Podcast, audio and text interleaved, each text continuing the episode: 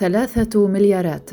هذا الرقم هو عدد الأشخاص في العالم الذين لا يستطيعون تحمل تكاليف نظام غذائي صحي كما أن ثلث الطعام المنتج يتم فقدانه أو هدره.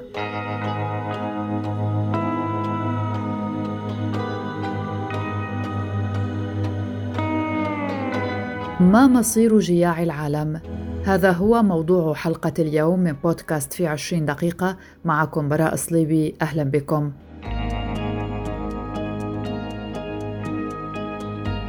صادف يوم السبت الماضي أي يوم السادس عشر من أكتوبر اليوم العالمي للغذاء حيث يحتفل العالم في هذا اليوم من كل عام وهو اليوم الذي أعلنته منظمة الأغذية والزراعة الفاو التابعة لمنظمة الأمم المتحدة.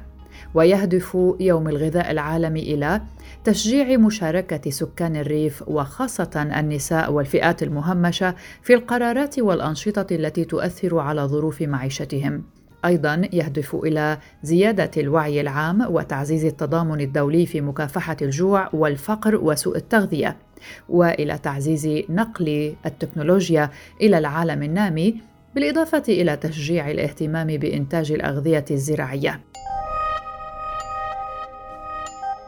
سنبدأ من حق الغذاء. بما أن الغذاء يعد من الحقوق الأساسية للإنسان فإن يوم الغذاء العالمي يسعى إلى تعزيز الجهود نحو تزويد البلاد النامية بالغذاء من خلال الاستثمار في النظم الغذائية والتنمية الريفية ومعالجة التحديات العالمية الرئيسية مثل حماية المناخ العالمي ومعالجة بعض أسباب الهجرة. ومن منطلق أن القضاء على الجوع يغير العالم فإن الجهود الدولية نجحت نسبيا في هذا المضمار على مدى العشرين سنة الماضية حيث استطاع 72 بلدا في تخفيض نسبة الأشخاص الذين يعانون من الجوع بحلول عام 2015 وبذلك فإن احتمال وفاة طفل قبل سن الخامسة انخفض إلى النصف تقريبا كما وانخفضت معدلات الفقر المدقع إلى النصف منذ عام 1990 وفي هذا اليوم أي يوم الأغذية العالمي تتحد جهود نحو 150 بلدا أملا في القضاء على الجوع ويتوجه الوعي العالمي لمساعدة الدول والشعوب الفقيرة ليس مبادرة أو تضامن بل واجبا إنسانيا.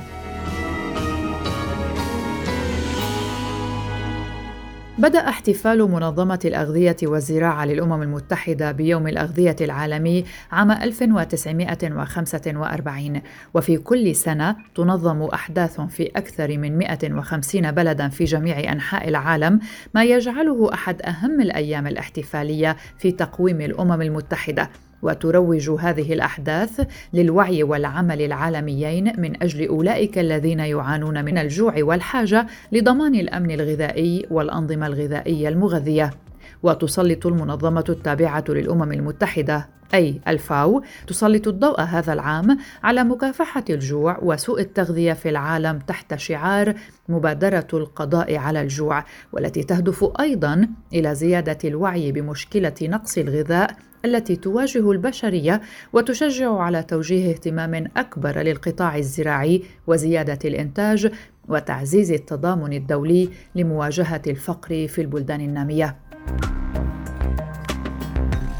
ووفقا للإحصائيات الأخيرة التي نشرتها المنظمة يعاني أكثر من 800 مليون شخص في العالم من نقص الإمدادات الغذائية ويعاني نحو 16 مليون طفل من سوء التغذية الحاد حيث يتسبب الجوع بالقضاء على حياة نحو ثلاثة ملايين طفلا في العالم كل عام. ويمنع الجوع المزمن العديد من الناس من استغلال كامل إمكاناتهم وتحقيق مستقبل أفضل لأنفسهم ولأطفالهم. وفي ظل هذه التحديات الكبيرة التي يشهدها العالم تحث المنظمة الحكومات على توحيد الجهود كافة من أجل تحقيق انخفاض في نسبة الجوع في الدول النامية حيث أن القضاء على الجوع يمكن أن ينقذ حياة الملايين ويساهم في زيادة القوى العاملة. وبالتالي الازدهار والنمو العالمي وهو تغيير سيكون مصدر تقدمي أممي إذا ما تم تحقيقه في سبيل بناء عالم أكثر امنا وازدهارا للجميع.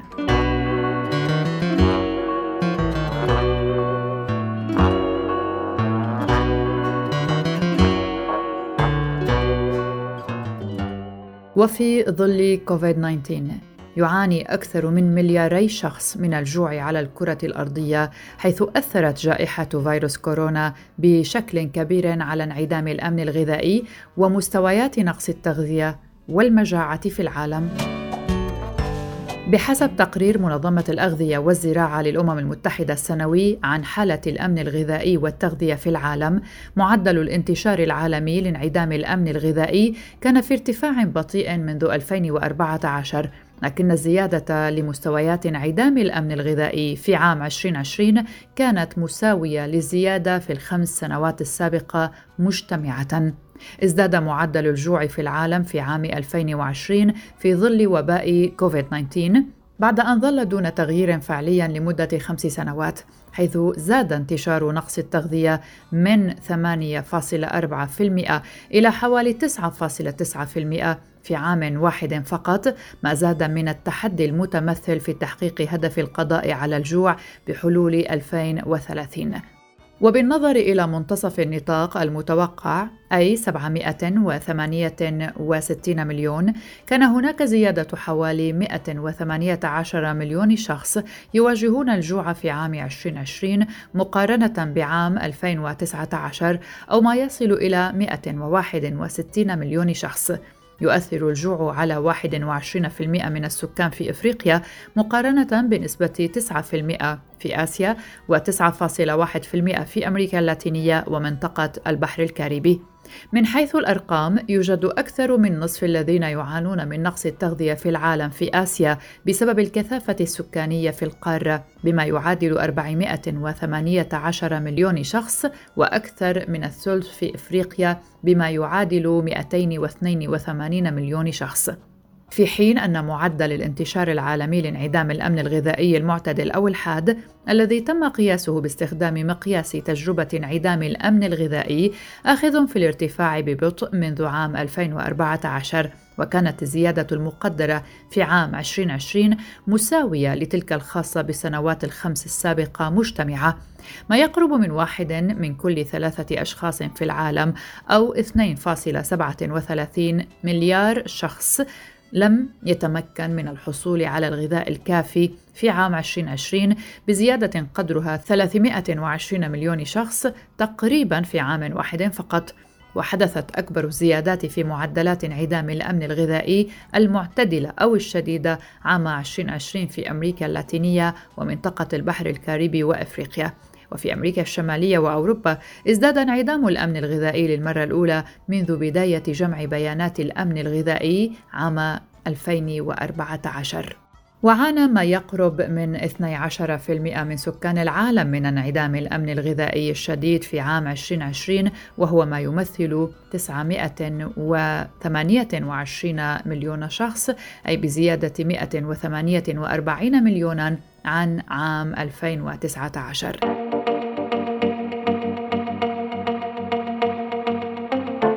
أما عن فجوة انعدام الأمن الغذائي بين الجنسين فعلى المستوى العالمي ازدادت الفجوة بين الجنسين في انتشار انعدام الأمن الغذائي المعتدل أو الحاد بشكل أكبر في عام وباء فيروس كورونا مع انتشار انعدام الأمن الغذائي المعتدل أو الشديد بنسبة 10% بين النساء مقارنة بالرجال في عام 2020 حيث كانت النسبة 60% عام 2019 وأدى ارتفاع تكلفة النظم الغذائية الصحية إلى جانب استمرار المستويات المرتفعة من عدم المساواة في الدخل إلى جعل النظم الغذائية الصحية بعيدة عن متناول حوالي ثلاثة مليارات شخص وخاصة الفقراء في كل منطقة من مناطق العالم في عام 2019 والجدير بالذكر أن أفريقيا وأمريكا اللاتينية فقط هما القارتان اللتان تظهران زيادة في عدم القدرة على تحمل تكاليف النظم الغذائية الصحية بين عامي 2017 و 2019 بحسب منظمة الأغذية والزراعة للأمم المتحدة.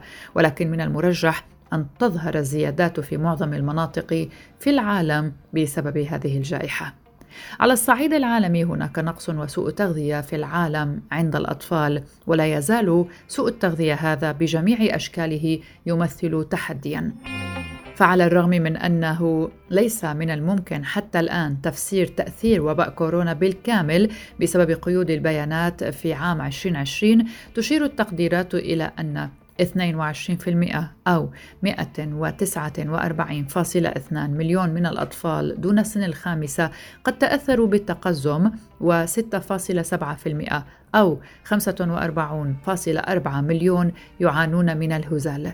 ومن المتوقع أن تكون الأرقام الفعلية خاصة فيما يتعلق بالتقزم والهزال أعلى بسبب آثار وباء كورونا ويعيش معظم الأطفال دون سن الخامسة المصابين بسوء التغذية في أفريقيا وآسيا حيث في هذه المناطق أكثر من تسعة من كل عشرة أطفال يعانون من التقزم وأكثر من تسعة من كل عشرة أطفال يعانون من الهزال.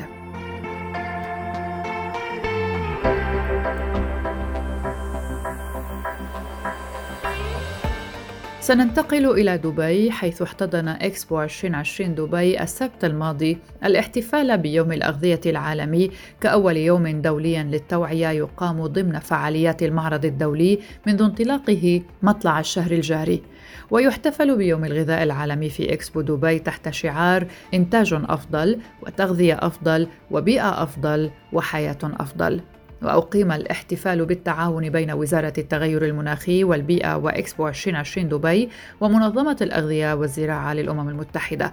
وتضمن برنامج الفعاليات حفل افتتاح وسلسلة من الأنشطة لتعزيز الوعي حول الغذاء وغيرها من فعاليات سعت إلى إشراك الجمهور والمتخصصين في الحوارات التفاعلية لرفع الوعي تجاه أهمية ملف الغذاء ودوره في مستقبل البشرية.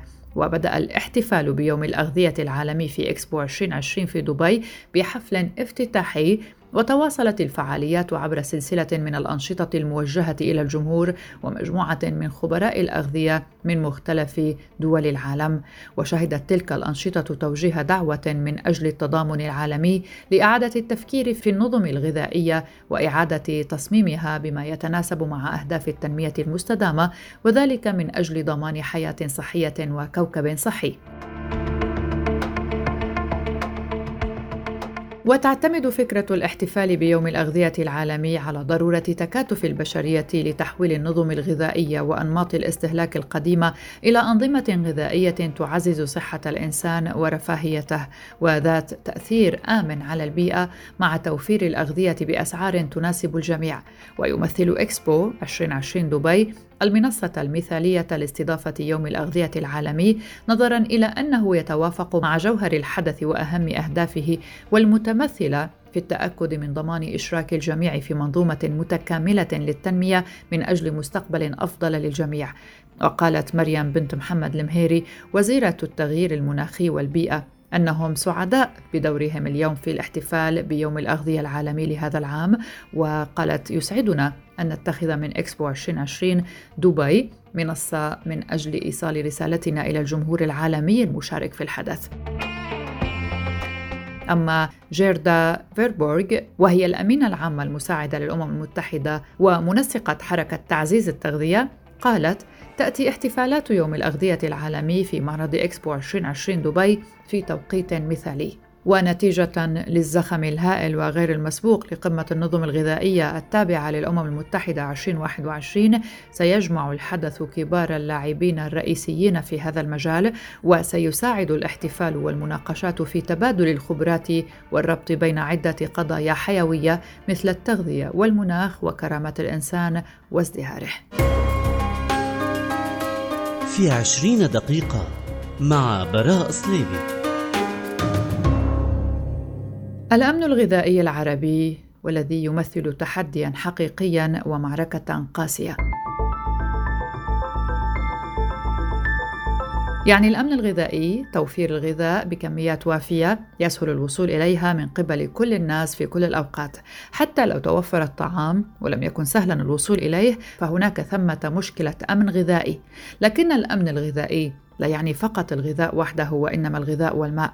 ولذلك فإن شح المياه في المشرق العربي والجفاف والضغط الاستهلاكي على موارد المياه وتدني كفاءة الاستخدام وتحكم الدول المجاورة في مصادر المياه العربية كل ذلك تشكل عوامل ضاغطة قد ينتج عنها أزمة غذاء وبالتالي مشكلة أمن غذائي.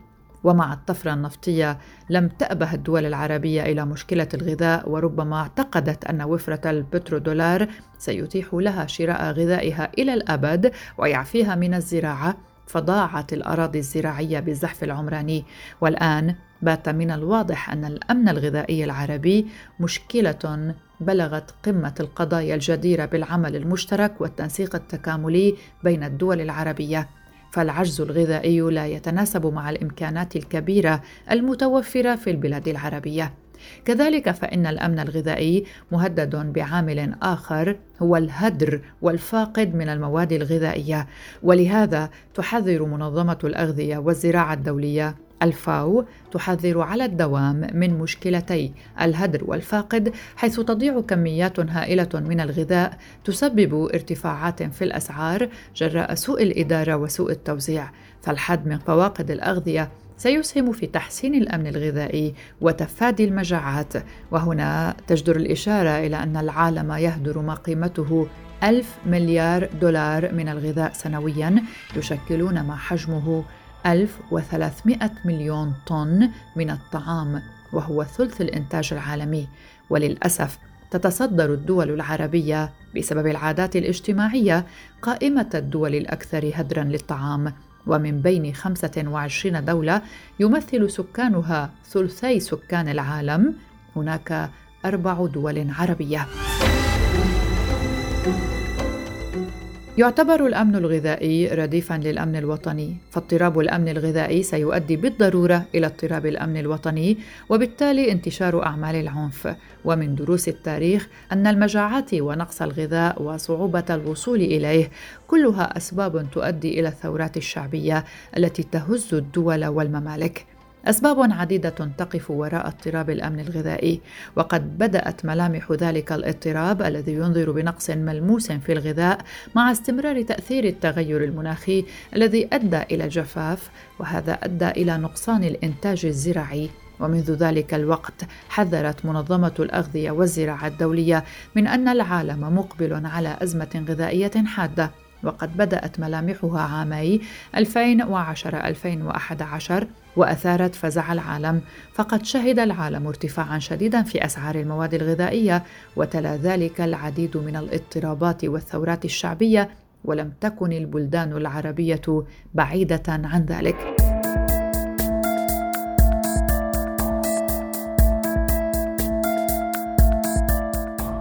من الطبيعي أنه بعد جائحة كورونا والإغلاقات التي حصلت في كل أنحاء العالم أن يتأثر الاقتصاد العالمي وينتج نقصا في الغذاء ومعظم الدول النامية والفقيرة ما زالت تعتمد على الاستيراد وهذا سيجعل من مشكلة الأمن الغذائي لديها مشكلة مستعصية وعميقة.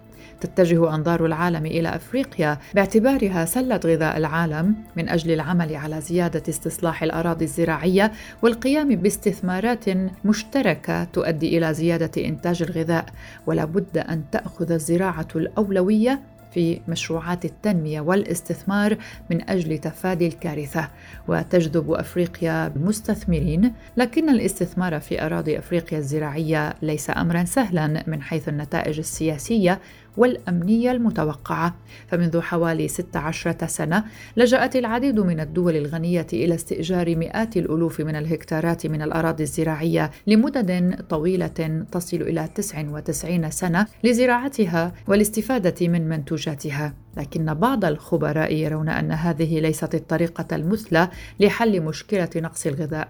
وبرغم أنها طريقة توفر فرص عمل للسكان المحليين لكنها تظل في رأي بعض الخبراء منافية لحقوق الإنسان ومعظم الدول التي تقوم أنظمتها بتأجير أراضيها الزراعية إلى الدول الغنية تعاني أصلا من مشكلة نقص الغذاء ومرشحة للمعاناة من المجاعة إذا ما استمرت الأحوال كما هي. ولذلك فقد تثور تلك الشعوب على أنظمتها وهذا معناه انهيار فكرة وجود مصادر غذاء دائمة عبر استئجار الأراضي الزراعية في الخارج. هذه كانت حلقة جديدة من بودكاست في عشرين دقيقة. كنت معكم براء صليبي. إلى اللقاء.